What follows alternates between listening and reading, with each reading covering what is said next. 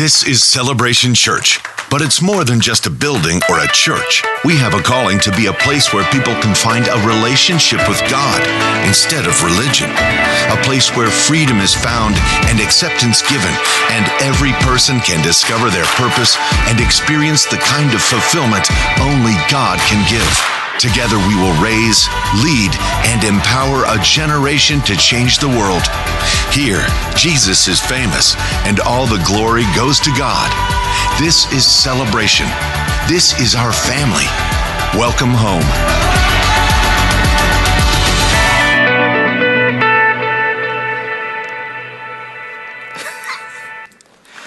Good morning. Welcome to Celebration Church. Let's all stand together. As I drink some water. And as our campuses join us over in Appleton, or not Appleton, but uh, the Fox Valley. Where are they actually over there? Menasha. There's a conglomerate of cities over there. We call it the Fox Valley. That's where they're at this morning.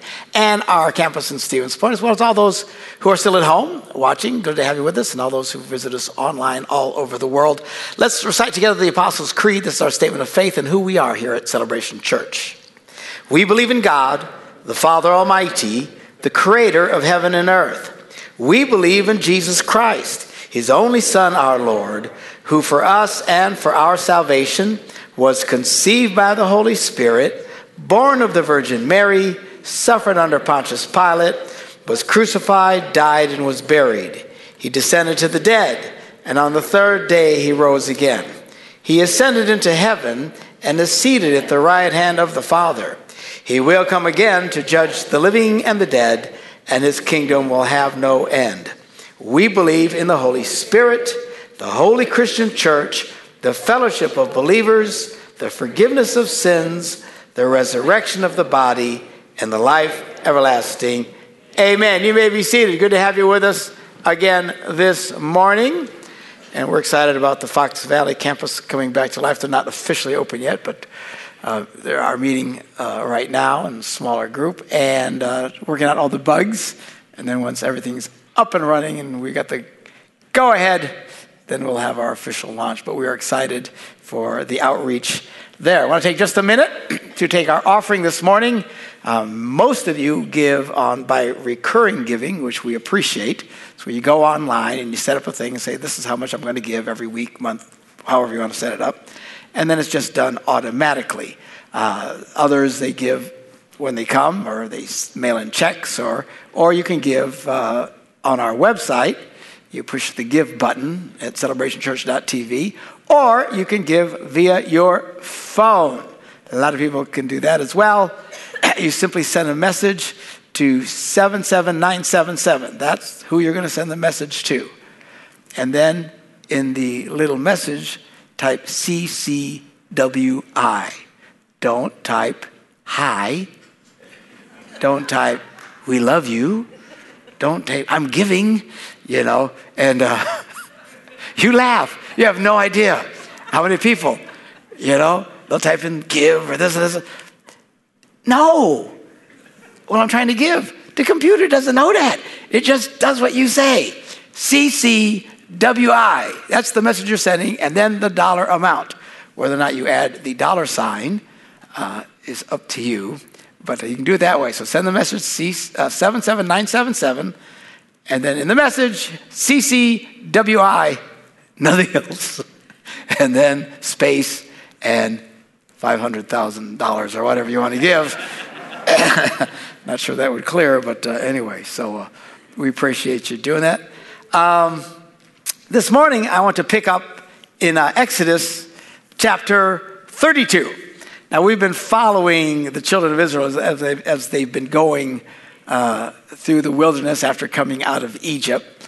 Uh, we've been doing this for a season. We jumped ahead last week to get in a different message, but uh, we're going to back up a little bit now. We just saw how Moses had gone up into this mountain and God had given him the Ten Commandments. We read those Ten Commandments a couple of weeks ago. Uh, so we're going to pick it up where he's still up there. He's got the Ten Commandments. He still hasn't come down yet to give it to the people.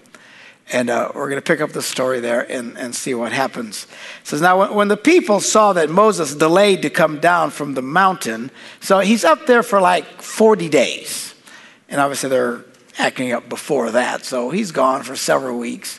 And they panic. Where is he? We don't know what to do. And they start to take matters into their own hands. And the people gathered around Aaron and said to him, Come, make gods for us, who shall go before us. As for this Moses, the man who brought us up out of the land of Egypt, we do not know what has become of him. Now, when they say the guy who brought us up to the land of Egypt, it's no small occurrence here. Remember, Moses comes and says, Let my people go. And the Egyptians said, I'm not letting them go. And all these plagues come one after another, just dramatic stuff. They finally are released. They come to the Red Sea. God splits it wide open. They cross. The enemy comes after them, crashes in on them. They're out there. Every morning there's food uh, from heaven that comes down. Uh, during the day, there's this big cloud they follow and at night it turns into a pillar of fire. I mean, they are surrounded by the supernatural stuff you and I would pay big money to see. Uh, I mean, miracles like you cannot imagine. But here they are now. I mean, they're struggling, right? Every time something goes wrong, they panic. Uh, and now Moses is gone for three, four weeks, and they, you know, where'd he go? We don't know where he is, and they freak and they panic. So they said, you know, make us some gods.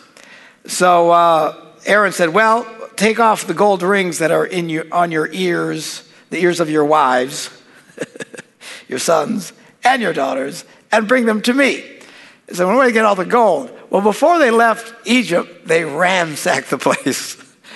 he took everything they wanted. So they're loaded, man, with all this gold and stuff like that. He So give me some of the gold that you guys have that you made earrings and stuff out of. So they bring them.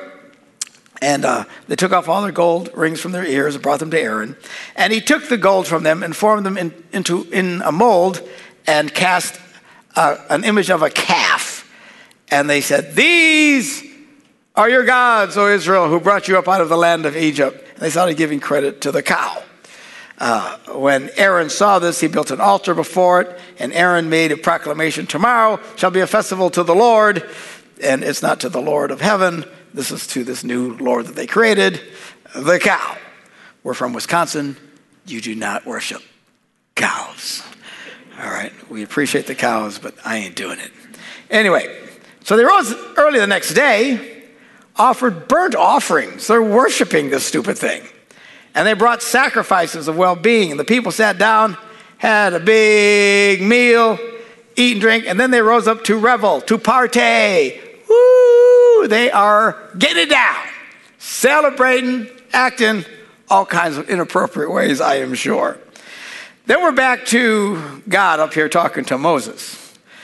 All of a sudden, the Lord says to Moses, Go down at once, your people. Now, this is funny. This is like a uh, parent and the kid's acting up, and they tell the other parent, You need to talk to your son. I thought it was our son. but suddenly there's this big, this is, I have nothing to do with them. It's your kid. So God says to Moses, Your people, who you brought up of the land of Egypt, have acted perversely, and they've been quick to turn aside from the way that I commanded them. They have cast themselves for themselves an image of a calf and have worshipped it and sacrificed to it and said, These are your gods, O Israel, who brought you out of the land of Egypt. And, and then the, the Lord says to Moses, I've seen these people, how stiff necked they are. Now just let me alone so that my wrath may burn hot against them and I may consume them, and out of you I will make a great nation. So God is saying at this point, we've seen how many times they've been pushing God to the limit. No matter what God does, they keep panicking and freaking and, and, and getting mad about stuff. And God, God, God said, This is the last straw. Get out of the way. Let me just kill a whole lot of them, and we'll start over again. You'll be the new Abraham, as it were. But Moses implored the Lord his God and said, Oh Lord, why does your wrath burn hot against your people, whom you brought out of the land of Egypt? So we got this difficult who who do these people belong to situation because they are so frustrating. And all the parents said, Amen. All right. So, so and then he says, you know, why, you know, he, he pleads with God. This is not a good thing. You know, people are going to say, you know, he brought him out of Egypt and just did terrible things to him and stuff like that. So, so God relents. Now, this is one of the oddest things in the Bible. There's a lot of odd things about this whole experience uh, with the children of Israel. God did incredible, amazing things, but they had a real problem, uh, and that is they couldn't shake uh, 450 years of slavery. Even God, though God was doing amazing things, their main problem is the Israelites uh, is that their old reactions failed to line up with their new actions. Okay? You know, something I tell single people all the time, particularly single women, they always come to me and say, you know what? How will I know who I should date? I said, well, there's several things to watch out for, but one of the things is uh, when you're watching them, this new guy in your life, watch how he reacts. Don't just get caught up in how they act. Anybody can act. That's why they call it acting. Okay? Reacting is really hard to fake. You can't fake a react. You can fake acting all day long. Uh, and, you know, if there's one thing I hear later about some of these very frustrated women is, well, he said he's this, and he said that, and he said, well, first of all, who cares what he says? That's part of the acting. Anybody, you know, I get it. You girls love words. Words are the magic of Ladyland. Such pretty words. Ah, ah. Well, it doesn't mean Jack. Look at how he reacts to situations. How does he act when everything goes wrong? How does he act when things aren't happening the way he wants? How does he act when he's in traffic? How does he act when somebody cuts in front of him? I mean, watch for, and it doesn't take years to figure this stuff out. Open your eyes, pay attention, and uh, not that everybody's perfect, but if he's acting in a way that's really problematic, look out. Okay? How does he react around your family? If he thinks your family is the Addams family and can't stand them, then get away from him. You know, you're going to have to live with this for a long time. Uh, so there's all kinds of things. Pay attention. Look for the react. Uh, now, many Christians have the same problem today. They start out in faith with the right actions, but under stress, they keep falling back on their former reactions. Can somebody say amen? You know, they, they you got, because here's the thing it's like when you learn to play an instrument, a guitar or a piano and stuff like that, or, or any skill that you have, riding a bicycle. I mean, you start out and, and you do it wrong so many times. Uh, and then you finally start to learn to do it right. Now, anyone who's ever learned to play an instrument uh, at any time, a lot of you have, and got rid of it when you got old enough to escape. but uh, um, what, what they do is they'll practice a piece of music over and over, make a mistake, make a mistake, make a mistake, make a mistake, and finally, yeah, they do it right. Okay, I'm ready. I'm ready to perform. No, you're not. Nay, nay, I say unto thee, nay. There's a lot of you then went to some performance thing or recital and stuff, and you got up there and you just blew it horribly. Some of you still have nightmares of it, about it. Years later, it was just a disaster. Why did, because I finally got it I played it right. No, no, no, no. You played it wrong 500 times. And you played it right, what? Twice. And under pressure, guess what you're going to remember? The wrong. Okay? It happens over and over again. It take you've got to be able to play it right more than you played it wrong before you can get up confidently in front of the world and do your thing. That we fall into this thing. As soon as, well, I finally got it right, I've got, got the hang of it. No, no, no, no.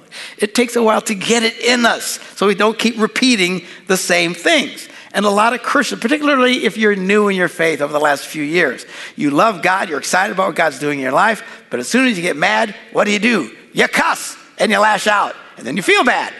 Well, why did that happen? Well, because you've been cussing and lashing out all your life. you're just now figuring out what you should be doing. Do you understand what I'm saying? It takes a while to shake it. You get under stress and you're freaking out, we turn to drugs and alcohol. And then we feel bad later. Oh, Pastor, why do I quit messing up? because this is what you've done all your life. It takes a while to get it. You're full of uncertainty. What happens? Your heart fills with fear and you panic and get all freaked out. You get lonely. You turn to lust or inappropriate relationships. And these are things that you have done all your life. This is what happens when we fail to let God's, the goodness of God replace the ugliness of sin that has been programmed into us. But don't get discouraged. You can do this. And you know uh, you're starting to get this when your reactions start to change. That's one of the biggest signs in your life. When you get to the point where all of a sudden you start reacting differently. How many of you have noticed at some point in your life, gee, I'm, I'm reacting differently? I, a week ago, I wanted to punch this guy. Now I just want to kick him. You know, I'm doing better. You know, and, and, and you're getting, and you're starting to get the hang of it, and it starts getting into you. Uh, the question is, how do you get uh, to the place where your faith starts to create new reactions into you? Well, you do it on purpose. You have to be intentional. Read in First Thessalonians, the first chapter, verse, verses 2 and 3. uh, Paul writes, We always thank God for you, for all of you, and continually mention you in our prayers. We remember before our God and Father your work produced by faith, your labor prompted by love, and your endurance inspired by hope in our Lord Jesus Christ. I love this, these phrases work produced by faith, labor prompted by love, and endurance inspired by hope. Work, labor, and endurance. It speaks of intensity and intentionality. You do this on purpose. You have to be intentional about it and let it get into you. Because Christian work, labor, and endurance builds character in us. And by the way, these things, you know, it's work not for the sake of work, but it's produced by faith. Because of your faith, you start to do the right thing. Labor prompted by love. And if there's anything that marks love is labor. it takes a lot of work to love somebody. It does. It'd be easier to love people if there weren't any people, you know, because people are, are a pain in the rear, quite frankly. And, uh, and if, you know, you start out married and this is, you know, this is, a, this is going to be nirvana for the rest of your life, you're convinced, and then you find out that it's not nirvana. He or she does some really disgusting things, starts really irritating things, and then you learn you have to work at it. People today have no patience, so they don't want to work at it, they want to coast, and they get themselves in trouble. Endurance, what does that mean? Suck it up, buttercup. Hang in there. Inspired by hope. Remember, we talked about hope means biblical hope. The English language changes, and one of the words that have changed dramatically over the last few decades is the word hope. Uh, it, today it means wish, you know. Uh, is your, are the Packers going to win today? I hope so, you know. That, that's not what hope actually means, not in the English. Now it's a second or third uh, meaning because it's taking on a new meaning, and pretty soon it's going to be the main meaning. Because I don't think most people even know what hope. Hope is when you're absolutely convinced something's going to happen. That's what hope is. You're convinced it's going to happen. We've used the analogy over the last few weeks. It's like when you place an order on Amazon and you hit the button, you are now filled with hope. Why? You know it's coming.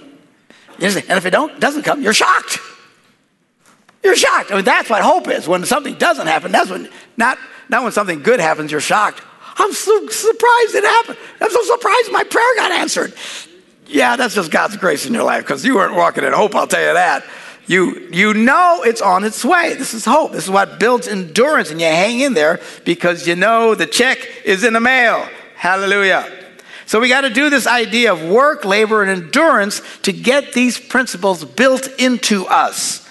Um, I have a, a pastor friend that I talk with every week, and we get together and we talk over these scriptures that we're going to be preaching on uh, on Sunday. His name's Preston Sharp. We were talking about this. He said, You know, whatever you do shapes you. And I thought, whatever you do repeatedly shapes you. And there's where we're at. See, a lot of us, the reason why we don't get into this, we only act good in certain circumstances. We come to church and we act good, you know. you know, some of you, some couples on the way, they're, they're yelling at each other all the way to church. And, uh, and they want to cast the devil out of their kids. And, and they're just frustrated as they can be. But as soon as they walk in the door, praise the Lord. Hallelujah. Uh, some of you, some, because I know some of you guys are just sinners. I got, God loves you. I love you. But uh, you are, because I, I know, I, I hear, I hear, I hear some of the stuff going on. And so you don't get along at all at home, but you sit in church and then he places his hand on your leg the whole time you're sitting in church so that your parents and everybody thinks everything is good. You are full of baloney. okay? uh, because you're only acting right in minimum minimal circumstances. But then all week long, you keep acting in a bad way. And you will keep doing the bad, even though you believe in the good, right? And then that gets into your system and into your reaction. The whole thing with the children of Israel, they couldn't shake 450 years of slavery. Every time they got under pressure, they went back to what they've always done what he's always done. And that's a challenge for us. This is a challenge in relationships, even in, in marriages. Some of you guys have been married for 30 years and you've done nothing, the wrong stuff to each other for 30 years. And now you try to work on it. It's going to take a while. You're going to have to change the way you act towards each other. And you're going to have to be intentional. And you're going to have to work, you're going to have to labor, and you're going to have to endure. So you start doing more of the right things than the wrong things, and then the reactions will start changing. Good preaching, Pastor Mark. Glad we came this morning. Hallelujah. we need to train ourselves to the point that our reactions line up with our Christian actions. It's called Christian discipline. Now, granted, it may take a while for some of us to get this. And uh, I've, I've talked before about this analogy like piano lessons. In the, in the beginning, you just make lots of mistakes. It's okay. You know, don't get discouraged in your faith. Pastor, I keep blowing out. I That's all right. Let's try it again. Let's try it again. That's why there's forgiveness. That's why there's grace. That's why at the end of every service, we take communion together and we kind of just do a reset. Lord, forgive me for whatever mistakes I've made and blowing it this week. And so, so don't get discouraged. It takes a while to get it. Nobody, you know, we, we love listening to these musicians. These guys are amazing. But they didn't learn this in a week. It took a while. And it took work, right? It took labor and it took endurance to the point that most people wouldn't do it. I mean, let's face it, musicians are really odd people. Uh, and I'm one of them, you know, because only really odd people would keep going. Most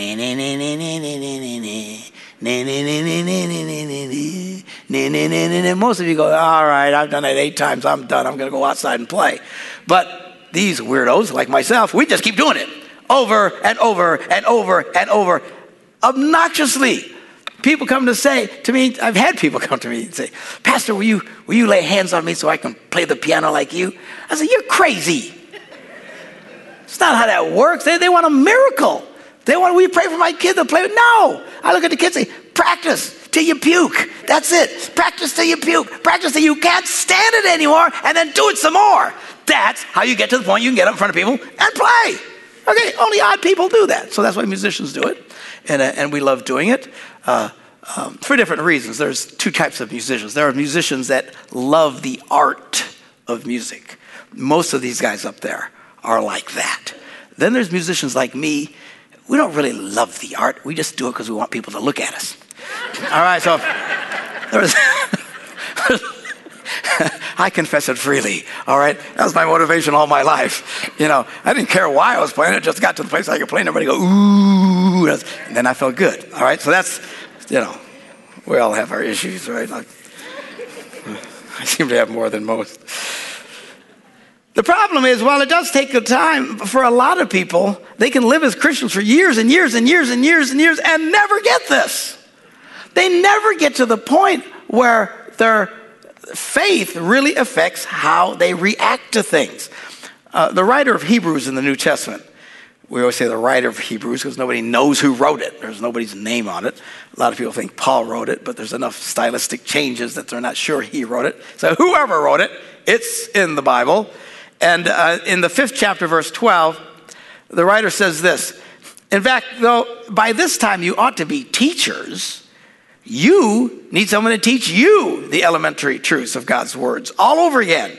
You need milk, not solid food. He wasn't praising them, he's butt slapping them. And say, What is it with you people? By now, you guys ought to be teachers and stuff. You've been in this faith for a long time, but you still need people to come and teach you. Why is that? Because they failed to make this to the point where they could shift it from just here into here, where it becomes a reality where it becomes strong, where it starts to make you act and more importantly, react differently. See, a lot of people practice what's considered vaccine Christianity. Okay? You know what vaccines are, and this is not a pro anti vaccine, whatever you think, I don't care. All right? But uh, the idea behind a vaccine, and then some of them historically uh, have, have been good. When I was born back in the middle 1800s, you know, actually 1954 was when I was born. And up until then, uh, thousands of people were contracting polio. A lot of people did, and uh, it was killing them. Uh, you don't find too many people today that are my age or older who have polio. It was a horrible thing. It would cripple them or kill them. 1954 comes along, there's something new introduced. It's the polio vaccine. And from that moment on, it stopped. Now, I know people go pro and anti vaccine, get all psychotic about stuff, and I don't really care because that's not what this is about. I'm just saying the idea of the vaccine introduced, in this case, the polio one, I'm glad it came along because then it stopped, right? Well, uh, the idea of the vaccine is they give you just a little bit of enough of it that it doesn't affect you anymore, right? Um, but a lot of people practice Christ- vac- vaccine Christianity. They get just enough in them, it doesn't affect them. It's true. They get just enough that they feel good about themselves, but they still live horribly. And they have terrible actions, and they don't forgive people, and they get mad and cuss at everybody, and ah, fashion, fashion, and they're all losing their brains because they can't handle it, can't handle their relationships in their life. Everything's a mess. You've been pastor, I've been a Christian for 20 years. Yeah, you've been a Christian long enough to just get vaccine, vaccinated, and don't let the rest of it affect you. This is a danger with our young people. Uh, a lot of us really struggle today. I mean, the church has had this struggle for generations. But our goal is to pass our faith onto our kids. And for a lot of us, just have we failed to do it. Some we've done, some we haven't. I mean, that's the greatest testimony you can put in your life that your kids get this as well. But a lot of them no, but a lot of them just they get vaccinated. They think they're Christians and they live like hell. Do we love them? Yes. They're our kids. You can't escape them. You know? Does the church love them? Yes. And I always tell people no matter how far you go or how messed up you get, you can always come home here. But they live in a place of situation where their, their life gets really complicated and they suffer a lot of pain and stuff because the maximum amount of Christianity they got was just enough to, seems like to keep them from getting affected by it. Uh, and you don't want to live like that. You want this to really change you, not vaccinate you. I mean, a lot of people that go to church, it's like, you know, fire insurance you know, they pay the premium so they don't go to hell. That's really their thing, you know. So okay, in case there's a fire, you know, I want to be, make sure I'm okay. They check in and out. But the church isn't fire insurance from hell, and church isn't just checking in, you know, time to time to make sure you're okay. I mean, a lot of people go to church, you know, twice a year around here, whether they need it or not, uh, and uh, it doesn't affect them. Why? You can't just go to church on Christmas and Easter and have this change you. To let it change you, you have to work, labor, and endure. And if you get real intentional, it starts changing you and it transforms and it makes you a better person. It makes you a happier person. It makes you a more peaceful person. It makes you a more successful person. But if you don't, no matter what incredible experience you might have, look at the children of Israel. They experienced stuff that, man, we would all love to see. And it never changed them. They just experienced it at a surface level and then would always go back to their old ways. And in the case of the children of Israel, uh, they finally, God left them in the wilderness till they all died. He wouldn't let them go into the promised land, and then their kids went in and built a great nation. So that's always our challenge as we experience this thing. Let us let it really change us, let it really get down inside of us uh, and make us a different kind of person so that it will, in fact, change us. Uh, and then we start to react the way that we believe our actions should be. Amen. All right. We're going to have our time of communion now. We're going to invite our musicians to come back up and uh, get ready to uh, do our time of communion. Um, in 1 Corinthians, the 11th chapter, Paul writes these words I just mentioned about resetting the meter. He says, Whoever eats the bread and drinks the cup of the Lord in an unworthy manner will be answerable for the body and the blood of the Lord. Sounds a little intense, right? He says, Examine yourselves, and only then eat of the bread and drink of the cup. For all who eat and drink of, without discerning the body eat and drink judgment against themselves. He's, really kind of warning. You know, there's a great blessing in the sacrament of communion that we're going to do. that we believe God blesses us with. But on the, on the other side of it, there's a warning. Don't do this casually. You know, we got to take this stuff seriously. But the main focus is verse 28 where he says, examine yourself. This is where we pause every Sunday and we just do a reset and ask God to forgive us if we've messed up in any way over the last week. So uh, let's all bow our heads here at the Fox Valley and, and Stevens Point, and I want to pray a prayer for all of us. Uh, just a reset time. Uh, no matter what you've been doing, if your reactions are still bad and you still haven't got this struggling, whatever, let's just do a reset time where we ask God to forgive us and make things right. That's why Jesus died on the cross. His body was broken for us so we could be whole. His blood was shed so we could have forgiveness of sins. So let's pray together. Heavenly Father, before we partake of the bread and the cup this morning and in obedience to the scriptures, we pause now to examine ourselves.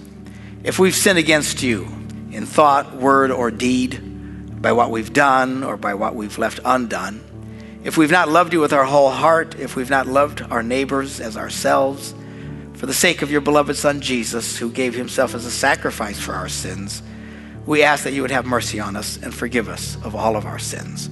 Strengthen us in all goodness, and by the power of your Holy Spirit, keep us in eternal life that we may delight in your will and walk in your ways to the glory of your name.